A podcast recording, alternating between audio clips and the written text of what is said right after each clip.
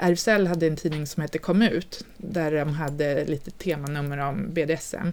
Och då blev jag intervjuad och då sa jag det så här att ni får gärna ta med en bild på mig för att jag kan vara med på en bild. För Mm. jag, kommer inte kunna, jag riskerar inte att få sparken och det finns ingen i min närhet som, som inte vet om det här eller så. Och det är ju också så här, jag har verkligen all respekt för att det inte funkar för alla, men jag är också väldigt glad för att jag kan vara öppen på det sättet.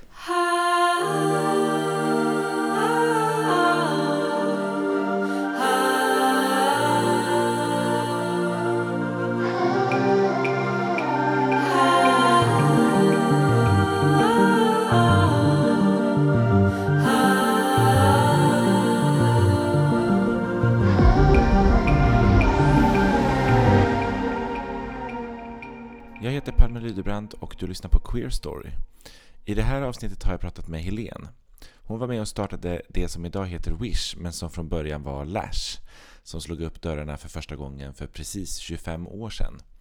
Helene berättade om hur det hela startade, vad som följde, det fantastiska samarbetet med SLM Stockholm och hur det stora jubileet ska firas nästa vecka. Hon berättar också om hur hon började jobba på RFSU, hur Stora sexboken kom till och såklart lite grann om att åka hoj. Det här är Queer Story med Helene Delilah.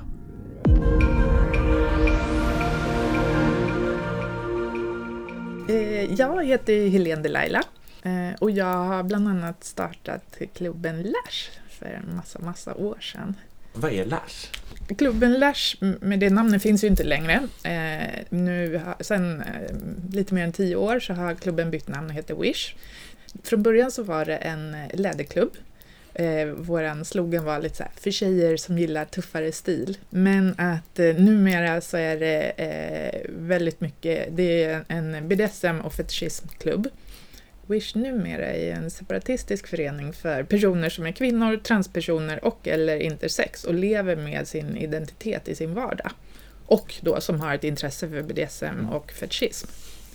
Så det är målgruppen. Ganska smal nisch kan man tänka och, och därför eh, extra, extra viktig för att det finns inte så många platser där den här målgruppen eh, känner sig trygg och eh, får bara vara och leva ut. Finns det några andra liknande klubbar i Sverige?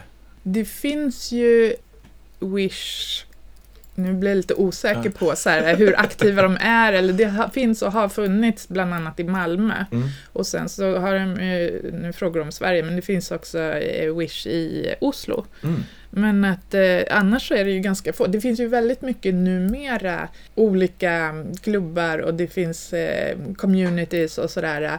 Men eh, det är inte alltid att det är transinkluderande och eh, det är kanske också en supersmal nisch som att så här, ah, för så här, repnördar och de som håller på med shibari och sånt och så. Så, att, så det här, det, den här klubben är verkligen en eh, egen nisch som, som är viktig. Du startade klubben 1995 Mhm. eh, och i år då så är det ju 25 år sedan ni öppnade portarna för första Lash. Ja. Hur firar du det?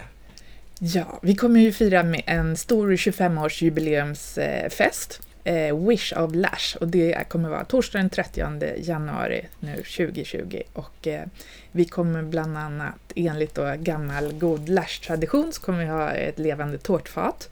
Eh, vi kommer eh, visa eh, inspirerande filmer, eh, det vill säga mm, porrfilmer och vi kommer eh, ha DJs och eh, det, det kommer hända massa saker som jag inte riktigt kan avslöja ännu men, men det kommer med största sannolikhet bli fullt hus och jag uppmanar alla som är minst intresserade att se till att vara där tidigt för att ens kunna komma in. Eh, Jag måste fråga, levande ljustårta sa du? Det är en tradition vi har haft eh, på Lash att varje års jubileumsfest så, så har vi haft ett levande tårtfat. Mm. Det vill säga att vi serverar en tårta på en person som ligger på rygg så, Mm. och tårtan är på magen eh, och som vi eh, äter av. Det brukar vara uppskattat. Både av tårtfatet och av eh, de som äter tårtan. Mm. Var hittar man, kan man köpa förköpsbiljetter? Mm. Vi har släppt ett litet antal eh, förköpsbiljetter, framförallt med åtanke de som så här, kommer långväga ifrån och inte bor i Stockholm och så här, då vill man ju gärna veta att man åtminstone kommer in. Mm. Men, eh, ja, men även för personer som kanske jobbar och vet att de kan inte vara där när vi öppnar och så, vi kommer öppna klockan sju redan. Mm. Man kan köpa förköp eller så kanske man eh, hjälper till som volontär, då har man ju en, en given plats. Eller så är man där i god tid helt enkelt när vi öppnar. Om vi backar tillbaka bandet och liksom tar det från början, eller vad ska Mhm. man säga. Hur kom du på att, den här, att du skulle starta den här klubben? Vi var, eller jag gick en del på SLMs mixade kvällar som de hade två gånger per år, jul och midsommar och har fortfarande. Eh, Det är ju inte så ofta. Och eh, så var det just midsommarfesten 94 så var vi ett gäng tjejer som tyckte så här att men alltså drömmen vore ju en, en klubb som den här, men för tjejer. Som vi kan gå på oftare än två gånger om året helt enkelt. Och eh, så där och då så bara bestämde vi så här, men vi, vi får ju starta den då. Så är det ju.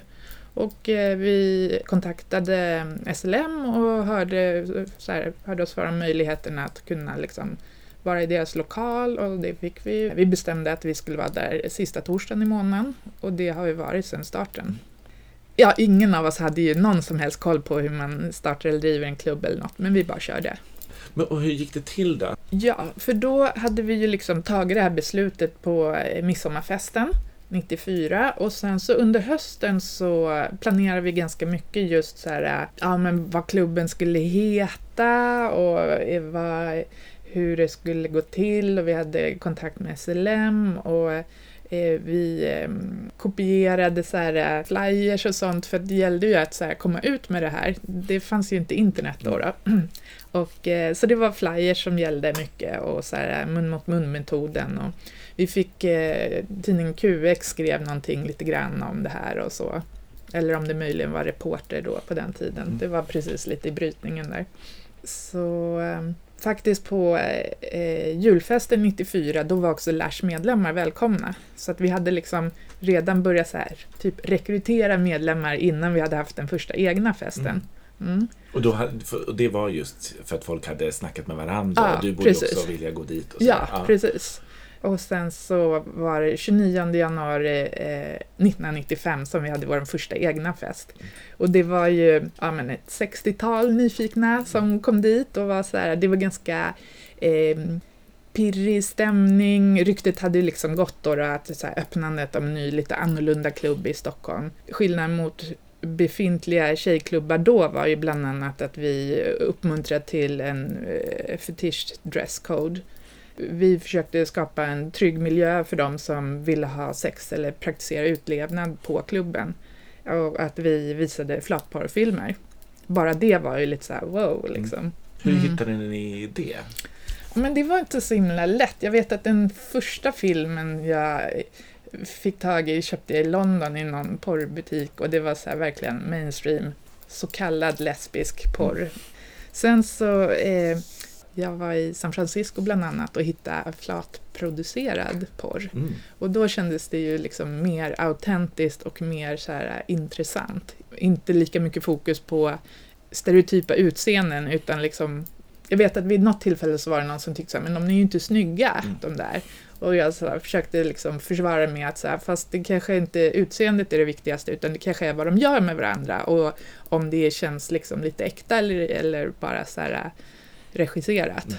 Mm. Men en identifikation kanske Ja, mer? Mm. precis. Ja, men att kunna så här, spegla sig, känna igen sig, representation. Jag ville att det skulle vara olika kroppar, olika hudfärg och senare också när det började komma så här, eh, filmer med transpersoner och så vidare. Så att det kändes viktigt. Mm. Mm. Om man tänker på den här liksom första kvällen då, vad, vad minns du av den kvällen? Det måste ha varit så många olika typer av känslor. Ja, men det var ju, det var ju jättekul och det var eh, pirrigt och spännande och lite så där läskigt så tillvida att så här, tänk om det inte kommer några. Mm. För det går ju inte att veta innan.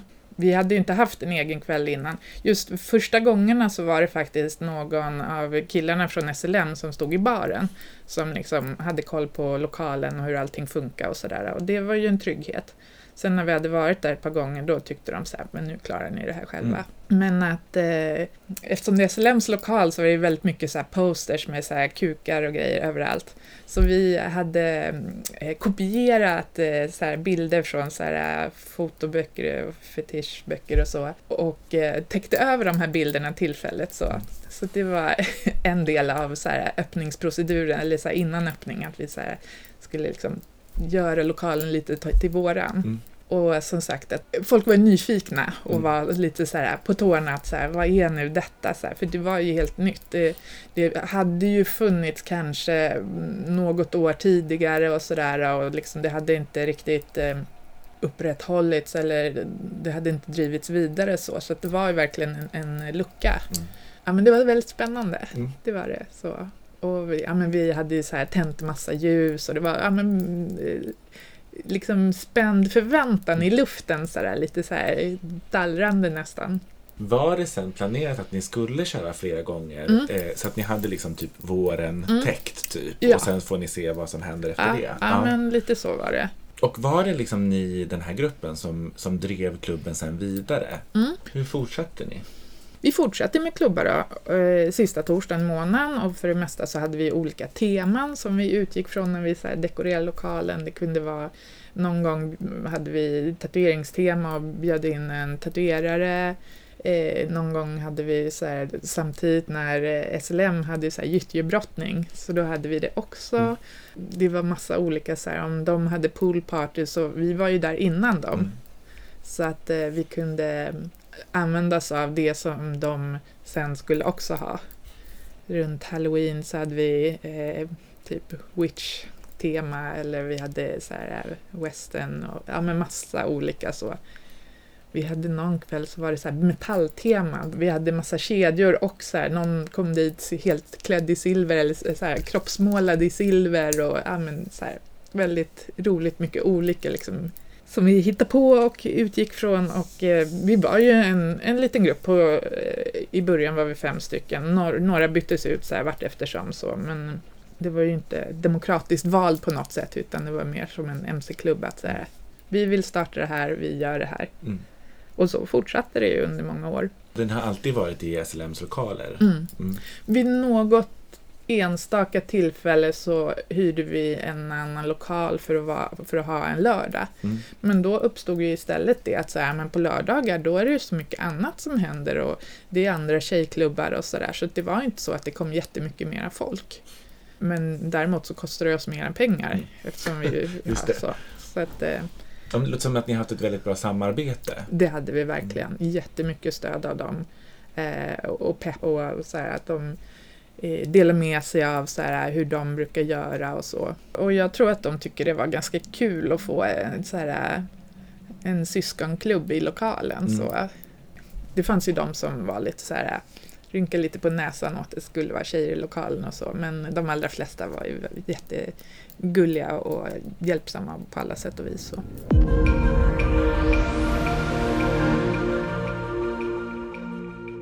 Ganska tidigt så, så var ni också väldigt tydliga med att ni var transinkluderande. Mm. Gick det liksom av sig självt eller var det ett aktivt beslut som ni som arrangörer gjorde? Det var, det var verkligen ett aktivt beslut därför att eh, det var ju en ganska osynliggjord grupp. Och jag minns eh, väldigt tydligt faktiskt att det var en av våra medlemmar som jag kände lite grann som eh, sa en, en kväll på Lash här att eh, visst välkomnar ni transtjejer också?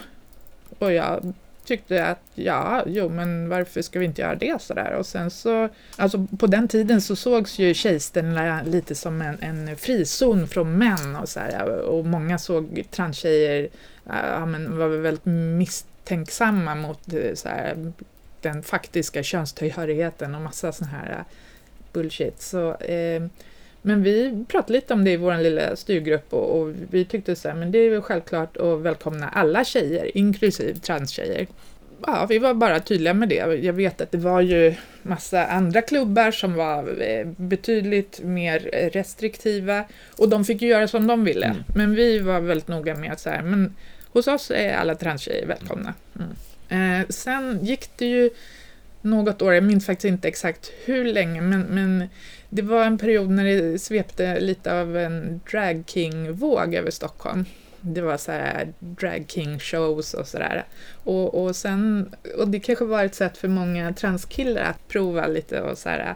För sen så började det eh, dyka upp eh, flera, bland annat av våra medlemmar då, som eh, kom på sig, nej men alltså det här är inte bara en showgrej, så det här är jag. Mm. Och, och, då var, var det ju ännu mer självklart att det var ju inte aktuellt att avvisa några som var medlemmar sedan innan bara för att de eh, genomgick någon könskorrigerande behandling. Mm. Så att det, det var ju också helt naturligt. Och, men jag kommer ihåg att vi skrev någonting om det så här, som information till medlemmarna så här, för att okunskapen var ganska stor. Mm. Så att eh, vi bara informerade om att så här, men, eh, det är personer som kanske har varit medlemmar och eh, vi, vi skulle aldrig drömma om att avvisa dem nu. Så. Och bara så ni vet att det kommer finnas transkillar också mm. bland, bland oss. Så.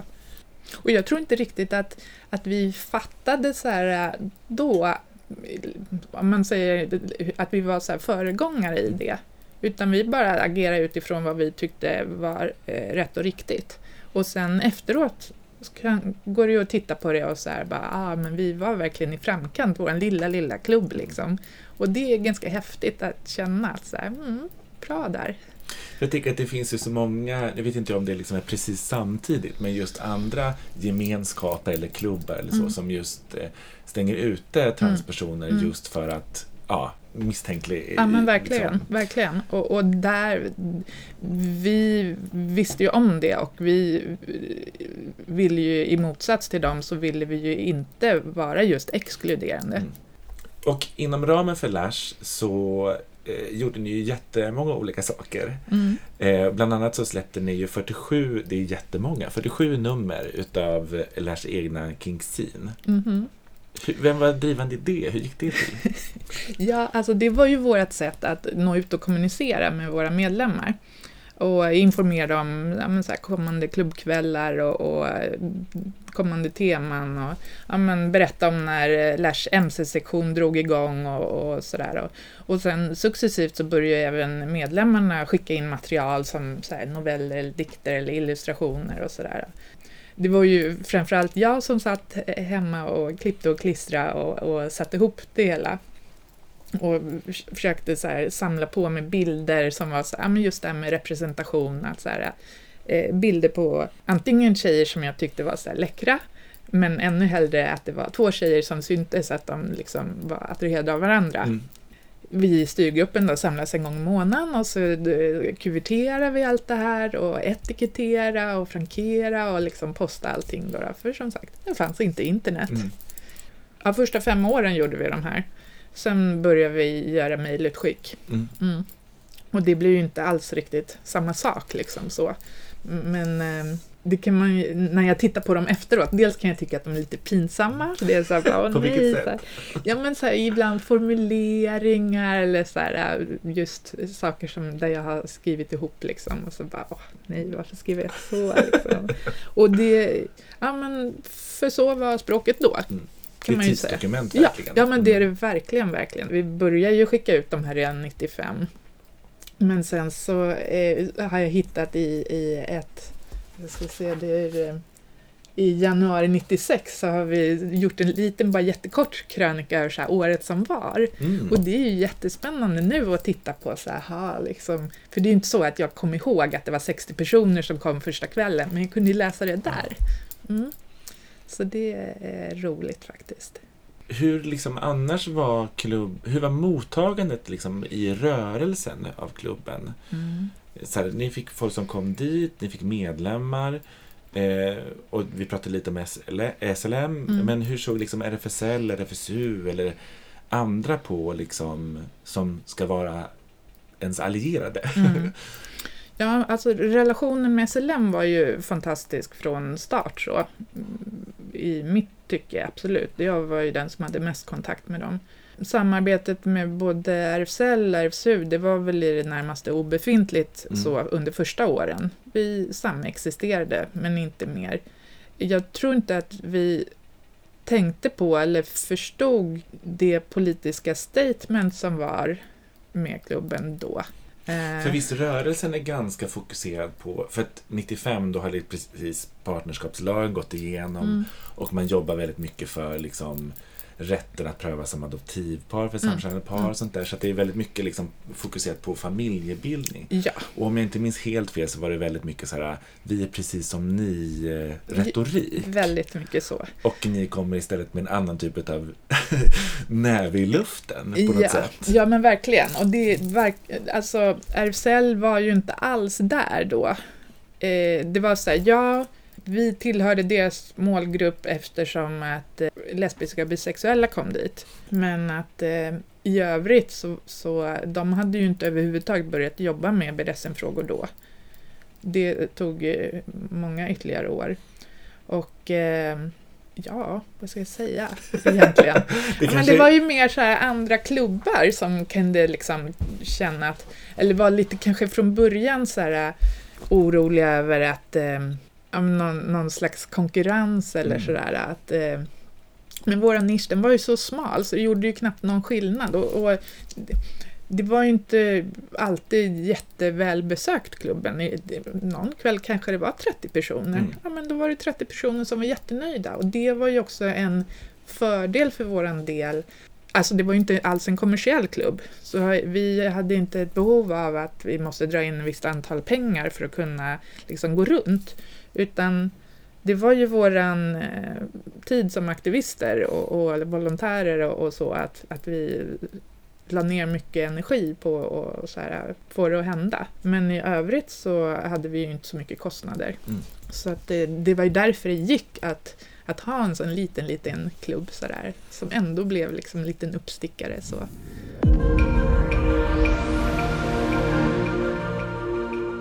Fick ni liksom reaktioner av det övriga samhället, eller vad ska man säga? Alltså, folk som inte var målgruppen, kände mm. de liksom till er? Eller tyckte de saker om er? Eller vad, vad... Det här är ju under en jättelång period såklart, så att det kanske är svårt att säga. Men... Ja, nej men det fanns ju jättemycket åsikter, mycket fördomar och föreställningar och så. Folk var så här rynkade på näsan och sa nej men dit kan man ju inte gå, du, bara man kommer innanför dörren så blir man uh, upphängd på ett kors och piskad och sådär och det var lite så här, ja men you wish. Det, det, det, liksom, det behövs lite mer än så eh, faktiskt för att det ska hända och många kanske var till och med lite så här hemligt besvikna över att det inte hände då. då mm. de som väl vågade sig dit. Det kommer jag ihåg i, i början så var det också lite så här, ha, alltså det var väldigt eh, jag ska inte säga kontroversiellt, men, men att mixa flator och bisexuella, det var ju inte helt så här, eh, utan problem. Det var lite så här vi och dem-känsla, lite så här att, aha. Och, eller så här, bara det här med eh, sex och sexleksaker, att så här, nej men alltså, dildos, det kan man ju inte använda, det, det, då är man inte lesbisk liksom, då, då har man inget behov av sånt. Det, det är ju bara för att efterlikna män, sånt håller vi inte på med. Det. Men, alltså, vi njuter väl av det vi njuter av. Mm. Ja. Så, och, och, och, det låter ju nu lite så här, men vadå? Men det var så då. Det är väldigt talande för den tiden. Ja, mm. ja. det fanns eh, under en period en tidning som hette Corky som eh, vändes till eh, flator. Och de hade en, en hel sida med en intervju med mig. Och då var det en, eh, en annan kvinnoorganisation, de kontaktade Corky och sa så här, nej men om ni ska skriva om sånt där, då vill inte vi annonsera längre i er tidning. Och de från Corky berättade det här för mig och jag var lite så här, höll efter andan och tänkte så här, oj, oj, hur gick det här då? De mm. bara, ja men alltså, de kan ju inte styra över vad vi skriver eller inte skriver, så att vi sa bara så här, ja men då får ni väl låta bli med det då. Mm. Det var lite så här, för det var inte självklart de kunde ha också blivit så här backat lite och bara oj då, så här, vi tappar våra annonsörer. Men det kändes ju bra, men det var verkligen inte inget vi tog för givet att någon skulle vara på vår sida. så. det här är ju i början av 2000-talet. Är det kommunpolitiker i Stockholms stad som börjar ifrågasätta serveringstillstånd Mm, på... mm. Det var ju en period runt 2006 då när en del, det började poppa upp så att en del fetischklubbar fick problem med serveringstillstånd och utskänkningstillstånd. Och det, jag vet, det hade varit på någon klubb så hade det varit kontrollanter då, då för att liksom kontrollera att allt gick rätt till och då eh, fanns det något protokoll där det eh, stod att eh, de hade sett samlagsliknande rörelser på festen och så här på dansgolvet eller kanske något rum eller jag vet inte. Och det var ju inte tillåtet på, på typ allmän plats eller så. Och, och just det här, det, det fanns en otrolig rädsla för just det här med, med alkohol och sex, att blanda det, det fick liksom inte förekomma. Och det kan man ju tycka olika saker om då, då men eh, många klubbar är ju beroende av att vara på ett ställe som har ett utskänkningstillstånd. Det är så det funkar. Mm. För det här skedde både i Stockholm och Göteborg, vet jag bland annat. Och, och i Stockholm så, så var vi ett gäng som uppvaktade Stadshusets borgarråd. Och det var representanter från Lash, det var jag, och det var någon från SLM och det var från eh, Decadans och RFSL. Och jag vet att vi satt där i Stadshuset runt ett, ett mötesbord och jag såklart klädd i läder och så, och så frågade jag just om det här med de här samlagsliknande rörelserna. Så undrar jag så här, men hur definierar ni, för jag presenterar så här, men jag driver en klubb för tjejer. Hur definierar ni samlag mellan tjejer? Och de blev så ställda så de bara så här, för jag försökte komma på så här, vad är det vi inte får göra på våran klubb? Och de kunde liksom inte, man såg hur det bara tog stopp liksom mellan öronen. Men det löste sig liksom på Mm. något vis, att eh, de la säkert något förslag och, och sådär, så att det är liksom, ja. Men, men det var ju ett bra sätt att ja, men lite ta tjuren i hornen och, och, och prata med politikerna och låta dem träffa oss och bara så här, representanter för klubbarna och bara så här, vad är problemet egentligen? Jag tänker att det måste vara just i sådana här sammanhang när det liksom är politiker som man ska träffa, att man liksom måste ta det från början på Mm. Ja, det sättet. ja. Okej, vad vet alltså det blir en lektion, Ja, men det kanske man också är van med mycket Ja, och ja. därför så går det lite av sig själv. ja men verkligen. Och jag har också, alltså, jag har ju jobbat på, på RFSU Stockholms kansli i lite mer än 15 år nu.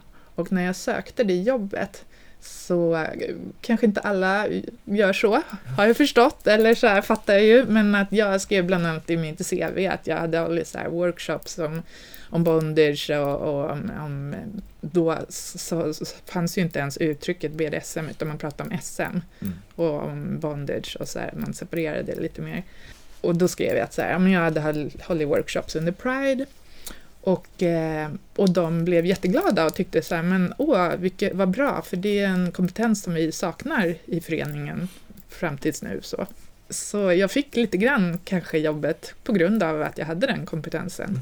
Och, och det känns jätteroligt och överhuvudtaget känner jag mig väldigt eh, privilegierad som både kan på min arbetsplats vara öppen med min sexuella läggning och eh, eh, sexuell praktik som att jag är intresserad av BDSM och fetischism och sånt. Och det är ju verkligen inte alla som kan. Eh, RFSL hade en tidning som hette Kom ut, där de hade lite temanummer om BDSM. Och då blev jag intervjuad och då sa jag det så här att ni får gärna ta med en bild på mig för att jag kan vara med på en bild. För Mm. jag, kommer inte kunna, jag riskerar inte att få sparken och det finns ingen i min närhet som, som inte vet om det här eller så. Och det är ju också så här, jag har verkligen all respekt för att det inte funkar för alla, men jag är också väldigt glad för att jag kan vara öppen på det sättet. När jag läser intervjuer med dig så kretsar ju väldigt många frågor kring just fördomar eller och att du behöver reda ut att det inte är farligt eller att det liksom blir på något sätt eh, vad ska man säga? Att du får möta mycket okunskap och därför behöver lära ut. Vilken fråga liksom är du mest trött att svara på? Ja, men sådär, en, jag kan faktiskt inte komma på någon så fråga som jag är mest trött på. Det finns ju så här, jag, är, jag jobbar ju Inom RSU så jobbar vi ju med sexualupplysning. Det är ju en del av mitt jobb. Jag är kanske lite arbetsskadad så, så att jag, eh, jag gillar ju att så här, berätta och förklara saker och, och helst få folk att så här, fatta att, ja, aha, är det så? Liksom. Och det kan ju vara både om BDSM eller om transpersoner eller ja, men, så här, olika sexualpolitiska frågor i stort. Så jag skulle säga snarare att det finns de frågorna som är vanligare mer än att det är något som jag är trött på. Mm. Och, och då är det kanske, det är såklart då, då att så här, BDSM är, bara förtäckt våld och att det är så här, eh, patriarkatets sätt att eh, ytterligare trycka ner kvinnor och att eh, det är ofeministiskt. Det är ju i och för sig lite tröttsamt att, Mm. så här, att man kan inte vara feminist och tycka om BDSM. Och det är så här, men var, på vilket sätt skulle det vara icke-feministiskt att bejaka sin egen njutning? Det kan jag inte fatta faktiskt. Mm. Kan, men kan du känna, för jag tänker att det är väldigt ovanligt att just eh, få, ska man säga, utbilda om eh, liksom, sexuell praktik Mm. när det ligger så nära en själv. Mm. Kan du liksom förstå att det, många kan uppleva att det blir för privat? Mm. Eh, Inom RFSU, så när vi mm, sexualupplyser så pratar vi ju, vi säger så här, men gärna personlig men aldrig privat. Så att, att eh, vi förväntas inte dela med oss om eh, våra eh, privata erfarenheter. Men att den man pratar med kan uppleva som att, att det är väldigt nära samtal. Och att vi uppmanar ju också andra att så här, inte eh, lämna ut eller prata om saker som är för privat för att det ska kännas liksom inte konstigt efteråt eller så. Jag vet vid ett tillfälle så jag hade, RFSU har en skrift som heter Fittfakta eh, som jag hade gett till min pappa. Och eh, så var det en kväll när jag var hos han hans sambo och eh, han hade läst igenom den här så hade han markerat med gult på vissa ställen där han inte riktigt förstod och så frågade han någonting om det här med, jag minns inte om det var klitoris eller G-punkten som han undrade över och då kände jag så här någon millisekund så här okej, det här ska jag prata med min pappa om. Och sen så bara kunde jag liksom ganska snabbt bara gå in i så här, ja men informatörsrollen att så här, ja men det funkar så här och den, och hans sambo snörpte lite på munnen och tyckte så här, men det borde du väl veta vid det här laget, tyckte hon så här. Men jag tyckte det var så fint ändå att han frågade, för att han visste ju inte riktigt. Jag menar, han var född 1935, så, så eh, Alltså, det är inget konstigt om inte han hade stenkoll på allt så här rent anatomiskt och vad saker heter och var det sitter och så. Mm. Kan du uppleva att det liksom att du får företräda någonting som är privat? Att det är, eller är du bra på att stänga av det där personliga privata? Jag tror att jag gör det lite utan att tänka. Mm. Jag får ganska ofta höra från andra, även personer som inte känner mig så väl, så, att det känns som man kan prata med dig om allt. Mm. Och, och det, det är ju jättebra. Och um, jag tror att, att jag kanske är bra på att lyssna faktiskt. Inte alltid att jag måste prata så mycket, men att jag kan lyssna och försöka liksom så här plocka ut så här, men vad är det egentligen du säger nu? Alltså det är ju oftast det som folk behöver, att bli lyssnade på och Mm. få berätta någonting. Och egentligen kanske det inte är så mycket en fråga, utan de kanske bara vill ha lite bekräftelse för att, eh, att det är okej eller så. Mm. Ja, men det känns ju fint tycker jag, Mm. att folk liksom kan eh, ändå känna den typen av förtroende.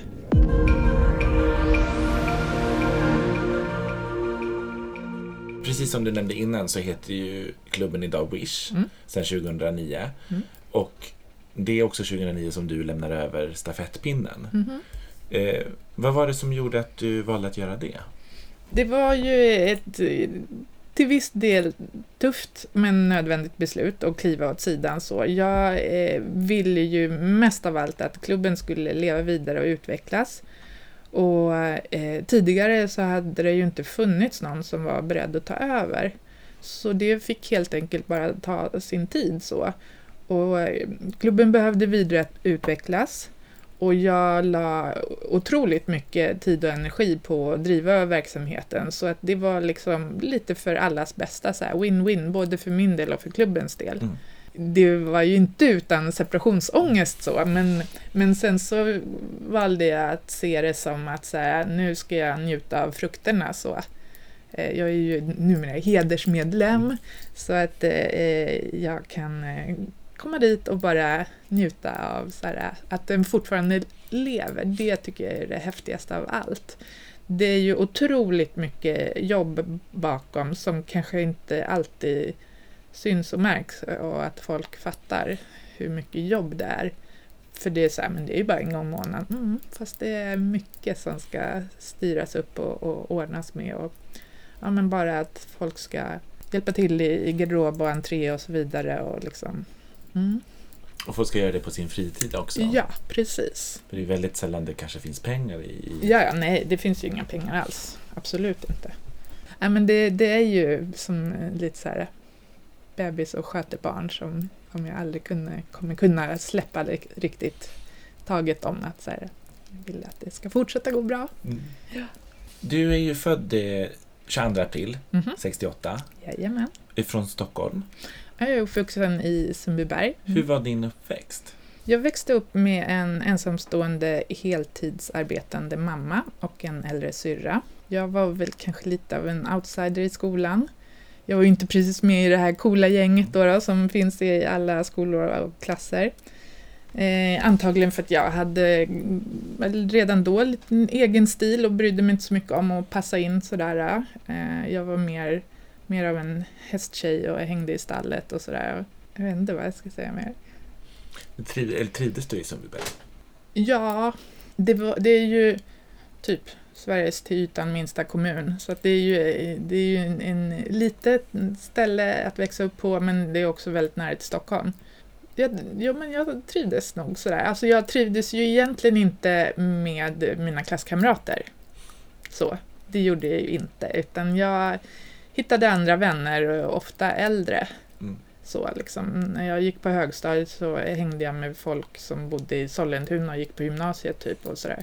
Jag, jag ja, men redan då valde mitt umgänge så. Men kan du minnas något särskilt tillfälle när du förstod för dig själv mm. att du liksom inte var straight? Mm. Ja men faktiskt, det är, finns en, en särskild händelse. Jag var, jag var i 20-årsåldern, jag var i London, jag var, hängde ganska mycket i London.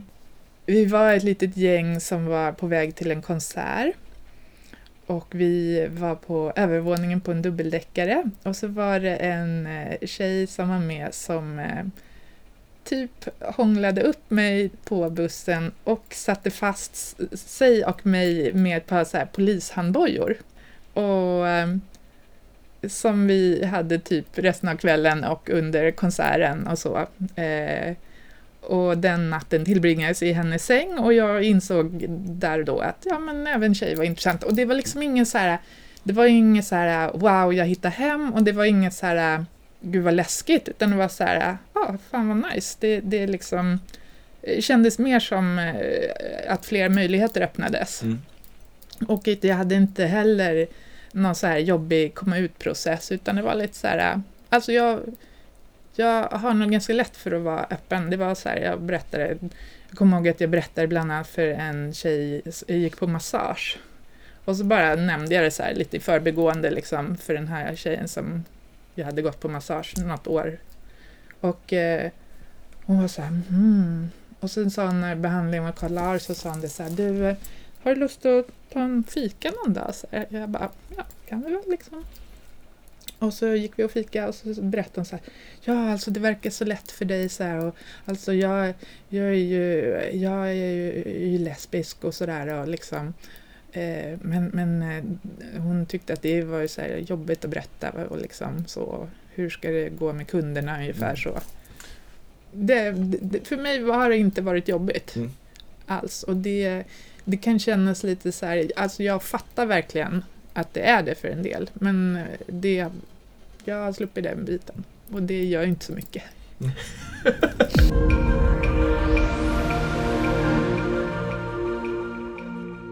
Vi går in lite på RFSU Stockholm. Mm. Du nämnde ju att du jobbar där. Du började 2004. Mm. Hur var liksom den tiden att komma dit? Det, det hängde ihop lite grann så att eh, jag var ju intresserad av så här, sexualpolitik och sexualpolitiska frågor och eh, jag brukade gå på så olika, ja men om det var någon eh, föreläsning eller så här eh, bokrelease eller eh, olika workshops eller så här som andra höll. Och så var jag en gång och lyssnade på eh, en tjej som heter Sandra Dahlén som hade släppt en bok som heter Sex med mera. Och hon pratade och berättade om den. Och, eh, och då nämnde hon att hon jobbade på RFSU och att man kunde vara medlem och att man kunde bli skolinformatör. Och då var jag så här, hmm, för det hade jag ingen aning om som så många andra. Mm. Så jag eh, sökte upp RFSU och det började faktiskt med att eh, ja, jag blev medlem och så sökte jag för, och försökte bli skolinformatör eh, och blev inte det till att börja med. Eh, det var ju ganska många som sökte så då. Och, eh, men så var jag med för att de skulle arrangera på eh, Stockholms universitet sexdagarna. Och då hamnade jag med lite på ett bananskal och skulle hålla någon så här workshop om eh, BDSM. Och det var på våren 2004 och sen så under sommaren så var eh, RSU Stockholm med första gången på Pride. Och då berättade de så här att ja, men vi kommer nog så här, eh, utlysa en tjänst till hösten. Så här. Jag bara hmm. och så, eh, som jag sökte. Det, liksom, det ena gav det andra lite grann sådär. Och, och, ehm, alltså det var, jag var så otroligt glad när jag fick det jobbet och eh, det var någon kompis som sa så här, som blev så här, men wow, det är verkligen så här sexualpolitikens högborg. Mm. Jag bara yes, där ska jag jobba. Och, och just så här att, att få en här, Helene Delilah at RFSU, det var så här, mm, yes, det kändes väldigt bra. Mm, det förstår jag. Mm. Under den här tiden så har du gjort många olika typer av projekt. Mm. Bland annat eh, Stora sexboken 2007. Mm, det, var ju, alltså det hänger också ihop sådär på olika sätt. Då, för jag började hålla eh, fackshops, det är, uh, som workshops om sex. Och det var i RFSLs regi. De gjorde det lite grann i samarbete med RFSU Stockholm, Tina Nevin som eh, var barnmorska och eh, eh, pratade om lustanatomi och sånt och fittfakta. Där verkligen tjatade jag hål i huvudet på dem att säga, jag måste få vara med och bli så här fackshopledare. Mm. mm, okay, och där lärde jag känna Malinda Flodman och vi höll eh, sådana eh, fuckshops tillsammans och funkade, vi, vi funkar väldigt bra, vi är ganska olika. Eh, så att vi kompletterar varandra väldigt bra. Vi var verkligen så här så vi fyllde i varandras meningar mm. och sådär. Och hon tyckte det att, eh, ja men det finns ju verkligen inga böcker i ämnet på svenska. För vi hade ju själva då så här, mest från USA, böcker om eh, tjejer och sex. Och, så hon tyckte så här, men vi borde ju skriva en bok på svenska om det här. Och, eh, och så blev det, mest faktiskt genom Malindas driv, men som sagt, vi kompletterade varandra. Så eh, 2007 under Pride så släpptes Stora sexboken av Normal förlag. Den hette Stora sexboken för tjejer som har sex med tjejer. Och den, alltså det fanns ju, man kan inte säga något annat än uppdämt behov så, för att eh, första upplagan sålde ju slut i princip direkt. Det var ju inte, jätte, det var ju inte så jättestora upplagor men ändå häftigt så. Vi hade ju väldigt mycket så här eh, workshops utifrån den boken då, att vi eh, hade med olika inriktningar från bokens kapitel. Så, då. så jag tror vi, både under Pride så hade vi i princip varje dag någon workshop och vi var också nere på bokmässan i Göteborg och eh, pratade och sådär. Så det var väldigt roligt just att den fick så mycket uppmärksamhet och att att den var så efterlängtad. Men du är också en av de drivande krafterna att få bort sjukdomsklassificeringen av sadomasochism och eh, transvestism mm. 2009. Mm. Hur gick det till? Det var, började så att jag var på en mixad kväll hos SLM och då hörde jag talas om en kille i Oslo, Svein Shade, som jobbade för att få bort de här diagnoskriterierna för bland annat sadomasochism och transvestistisk fetischism. Han hade en hemsida som hette Revise F65 som han hade byggt upp och där fanns det otroligt mycket information. Både om så här eh, ja, men olika så cases eh, där eh, folk hade råkat ut liksom, i vårdnadstvister och så här, fått problem. Så. Och han eh, jobbade ju då för att, eh, att de här eh, diagnoskriterierna skulle tas bort. Och sen när jag började jobba hos RFSU Stockholm så tog jag väl med mig den här frågan lite i bakhuvudet och tänkte så här, men hur kan jag liksom få in det här? Och sen var det ett tillfälle när jag och en tjej var inbjudna. Det var en medlemsaktivitet, det var en sexualpolitisk helg. Då skulle vi berätta om BDSM och då tog vi upp den här frågan eftersom att eh, temat och inriktningen var just sexualpolitik så tog vi upp så här, inte bara informera om hur det kan, vad det innebär och hur det kan gå till utan också så här på vilket sätt det här är en sexualpolitisk fråga. Mm. Sen så inför föreningens årsmöte så skulle det hållas en motionsskriva-workshop. Och då var vi några stycken som bestämde oss för att skriva ihop en motion. Det blev sen tre motioner eh, som eh, gick till först RFSU Stockholms eh, årsmöte. För jag visste ju lite vilka som var så här, eh, engagerade i de här frågorna och så. Så att vi hade fått den här motionen underskriven av 13 personer. Och det var betydligt fler som gärna ville men inte vågade skriva mm. under motionen för att eh, eh, ja, men folk var eh, på riktigt oroliga för hur det skulle bli bemött. Mm. Och jag vet att det var många som var på det årsmötet som var oroliga för medlemsmötets reaktion på det här. Vad liksom bestod oron av? Eh, jag, jag, tror att folk var framförallt oroliga för eh, att bli kränkta, att de skulle få höra att så här, nej men sån här skit ska inte vi jobba med, eller liksom just få alla de här fördomarna kastade i ansiktet. Och att få höra att det här var sjukligt eller liksom, ja men allt sånt. Mm. Och just det här som vi var lite inne på tidigare, så här, eh, mellan personligt och privat. Kan man skriva under en sån här motion och tycka att det är en viktig fråga utan att själv vara BDSM-utövare, eller är man i andras ögon det automatiskt? Just det. Mm. Mm. Och kan man försvara det, liksom argumentera för det även om man själv kanske inte är så insatt, bara att man kanske tycker att det är en viktig fråga. Mm. Eh, så det, det, var mycket oro, men eh, de motionerna eh, röstades igenom och då gick det sen vidare till eh, den nationella RFSUs kongress. Och, och, en liknande process inleddes även inom RFSL. De skrev också några motioner med lite så här annorlunda formuleringar men vi samverkade en del då mm, så mellan så vi volontärer som, eller aktivister som, eh, som jobbade med det här. Ja, men så rullar det ju på sådär att, att eh, 2009 så tog ju till slut Socialstyrelsen det beslutet att 1 januari så togs de här diagnoskriterierna bort i Sverige. Eh, det roliga var också att eh, något år efter, om det var 2011, så följde Norge efter. Och vi hade ju inspirerats av dem och allt deras enorma arbete. Och då fick de lite skjuts av och kunde visa sig, men kolla Sverige har ju tagit bort det här, är inte mm. dags för oss nu då? Och sen så eh, 2018 i juni så tog självaste WHO bort det här. Mm. Och, och, vi är ju självklart jättemånga som har jobbat jättemycket med det här på massa olika sätt. Men jag är ändå, kan inte säga något annat än att jag är stolt över att få ha varit en del i det mm. hela.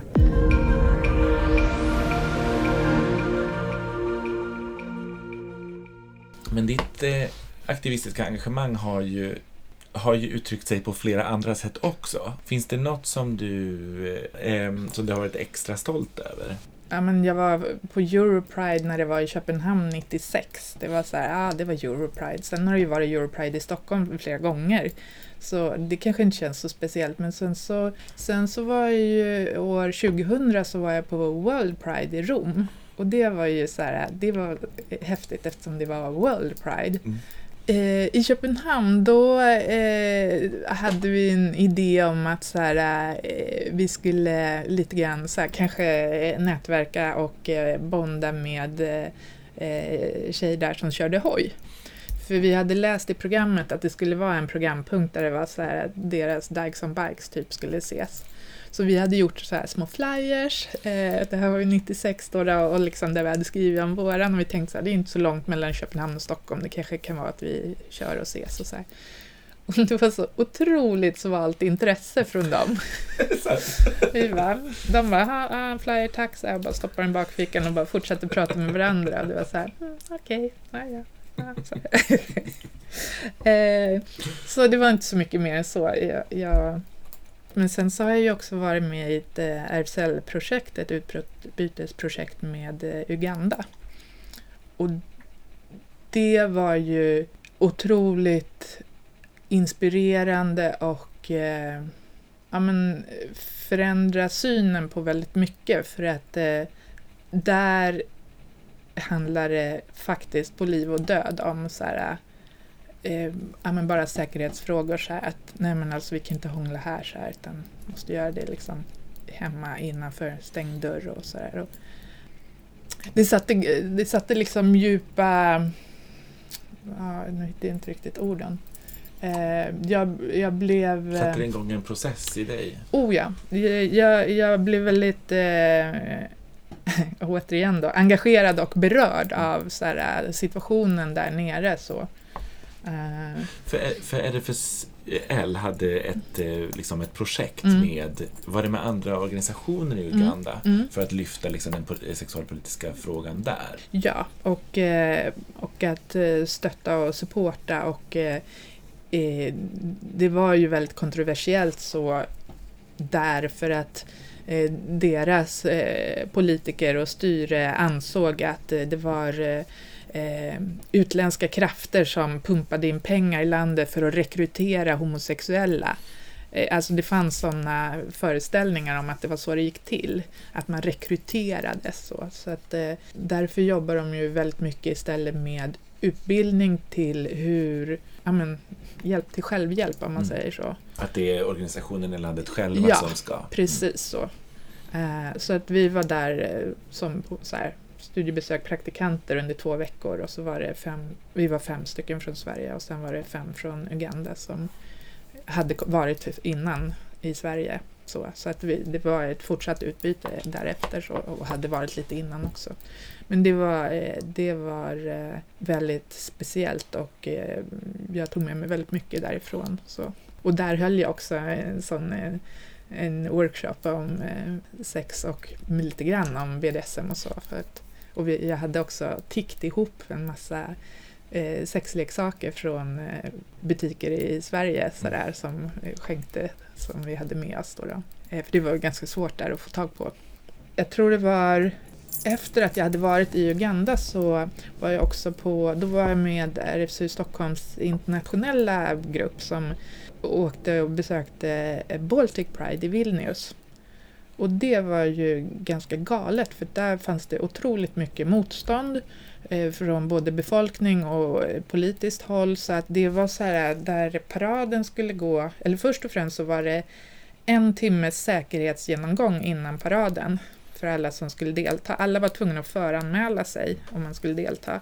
Sen så var det, vi fick åka buss till ett ställe lite utanför stan och så skulle paraden få gå några kilometer längs en flod.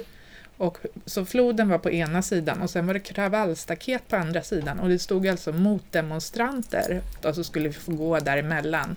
Och det var, jag tror att det var ungefär 400 i paraden, så var det ungefär 800 poliser och sen var det ytterligare dubbelt så många motdemonstranter. Polishästarna hade liksom kravallutrustning med såna här plexiglas runt ögonen och liksom på eh, benen och så. Alltså, ja, men det, det går knappt att beskriva. Poliserna både videofilmade och åkte med så här sedgeways och liksom, ja men det var helt galet. Det var ju de inhemska organisationerna som arrangerade, men sen så var ju eh, bland annat då både eh, en delegation från RFSL och från RFSU och jag vet att eh, det var en delegation från Amnesty som var där och liksom stöttade upp. Det var några från Köpenhamn också och så här, så kom från olika liksom, länder i närområdet för att stötta upp så vid den här genom, säkerhetsgenomgången så sa de också så här att eh, gå inte efter paraden, gå inte själv på stan, ha inte färgglada kläder, försök inte sticka ut liksom. Och, och alltså de här motdemonstranterna, de gick ju med såna här stora eh, såna här flaggor med så här typ järnkors eller grejer och liksom gick i så här formationer och grejer. Så, här, men nej, det, det finns så otroligt mycket hat. Mm. Och det, det kan vara lätt att, att glömma bort i den lilla bubblan vi ibland lever i här i Sverige. Men det är nyttigt att se på andra platser. Så.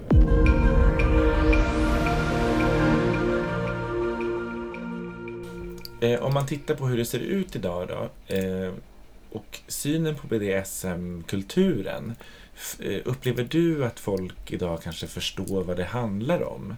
Ja, jag skulle väl säga både ja och nej. Att ja, det finns väl mer förståelse och det finns ju en del så här eh, mainstream-filmer där temat har tagits upp och som man kan tycka är ganska så här eh, kass som film och beskrivelse av BDSM, men folk har ändå fått upp ögonen och blivit så nyfikna och intresserade och så. Och då kanske också en diskussion ja, har förts, precis. att så här, det är inte det här som är, men Nej, det är... precis. Och, så, och det är ju eh, bra, eh, så att, att få, få upp frågan på bordet, så att kunna prata om det. Men det betyder ju inte på något sätt att visa att, att alla eh, fattar och, och, att det är fred i världen, liksom, utan det finns ju fortfarande eh, mycket fördomar, föreställningar, okunskap, eh, stigmatisering och, och jag hörde så, så sent som häromdagen så var det en person som eh, är medlem i en läderklubb och som, för vi pratade lite så här, men vad man gör annars och sådär. För den sa någonting om att säga, nej men på grund av mitt jobb. Och så frågade jag så här, men vad jobbar du med? Nej, men jag ja, men först lite så här, jag jobbar inom vården och sen så var det så här, ja, ja, nej, jag jobbar som psykolog. Och hur det varit så här svårt att säga, jag kan inte vara öppen med det här på grund av att jag jobbar som psykolog. Och det, och det finns ju jättemycket fortfarande. Det hjälps ju inte av någon film som blir liksom populär eller mainstream. Utan det finns ju en så, här, så djupt grundad tro att det här är liksom sjukt. Och, och, att det också är väldigt privat. Att man ska inte prata om det så här. Det är liksom så. Det är ju jättevanligt att det dras upp till någons fördel eller nackdel så här, i vårdnadstvister. Mm. Och, och, just så här, ja, men tänk på barnen och sådär. Och det här kan ju inte vara liksom friskt och normalt och så vidare. Och, och det tänker jag att det finns fortfarande. Mm. Det kanske finns lite mer kunskap nu, men det är fortfarande stora problem. Eller bara eh, vad det gäller eh, hela funkisrörelsen, att så här, nej men alltså personer med eh, funktionsvariationer, för det första kan de inte ha sex och för det andra så kan de ju definitivt inte vara intresserade av BDSM. Alltså det finns så mycket föreställningar om vem, vem som kan hålla på med sånt där. Just det. När det kan vara precis tvärtom, att det kanske passar extra bra. Mm. Mm. Så nej, jag skulle säga att eh, det kanske har blivit lite...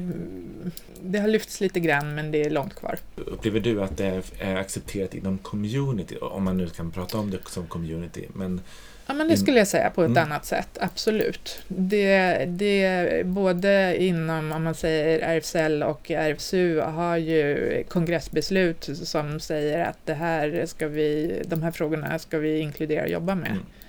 Och det är ju jättebra och positivt. Där tycker jag att det har verkligen gjort framsteg. Så. Mm.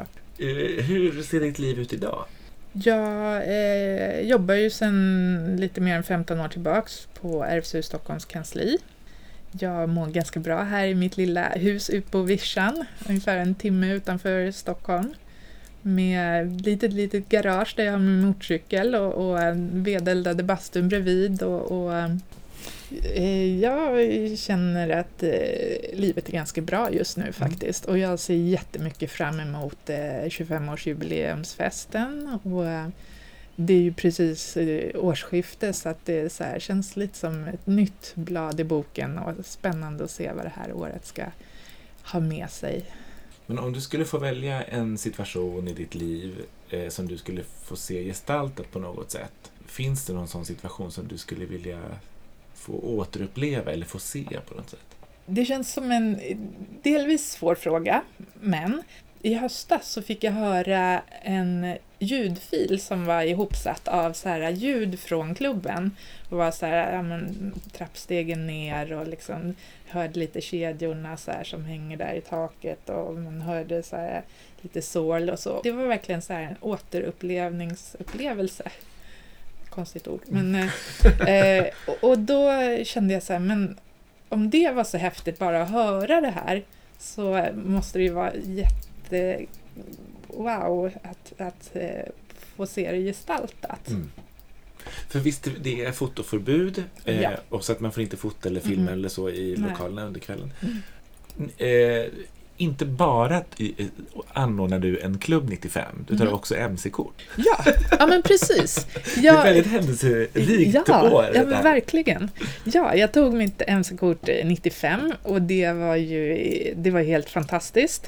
Jag eh, klarade på första uppkörningen och var ju, alltså jag hade ju redan köpt en ganska eländig motorcykel för inte så mycket pengar som jag hade övningskört med lite grann och så här. Så att när jag väl hade kort i handen så kunde jag direkt ge mig ut och köra. Mm. Och det var ju magiskt så. Det är ju någonting jag aldrig har, har eller kommer ångra och det är ju det är en väldigt stor del av min livsstil. Så.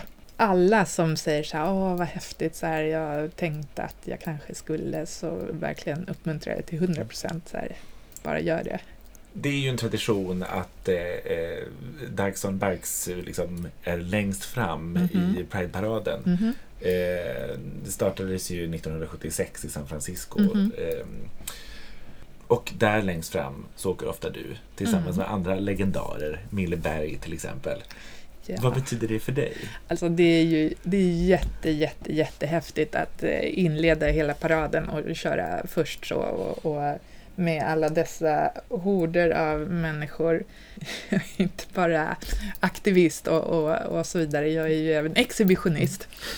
Eh, så att det, det är jättehäftigt och eh, roligt på så många sätt. Och många tror att Dykes on Bikes är liksom en, en klubb eller så, men och det finns som klubb, eh, framförallt i USA, det finns mm, på något ställe i Storbritannien, jag tror i Australien, men även på Island, så har de liksom Dykes on Bikes som är så med en, eh, ja, men en president och sådär. Alltså en traditionell eh, MC-klubb. Ja, precis. Mm. De är ju ihopkopplade alla över världen så att de, de har liksom någon slags gemensamma stadgar eller några regler. I Sverige finns det ingen sån koppling men eh, vi blir ju kallade för det i alla fall. Mm.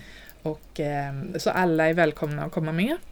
Så det finns en eh, Facebook-sida, en grupp som heter Dykes on Bikes Sweden, där man kan ansöka om att vara med, så får man information om så här vad som gäller och så. Hur ska du fira det här jubileet då? Eh, Med MC-kortet? ja. För det är ju också jubileum. Det är det. Ja, men jag måste väl bara eh, köra extra mycket hoj helt enkelt. Ja. Jag Du får blir väl liksom... tvungen till det, vad synd. Ja, eller hur. Stackars mig. Det är verkligen så synd om mig. Tack snälla du för att jag har fått prata med dig. Men tusen, tusen tack för att jag har fått vara med. Det har varit jättekul. Det var superroligt.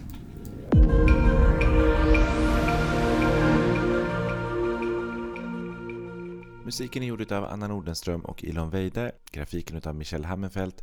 Tack för att du har lyssnat.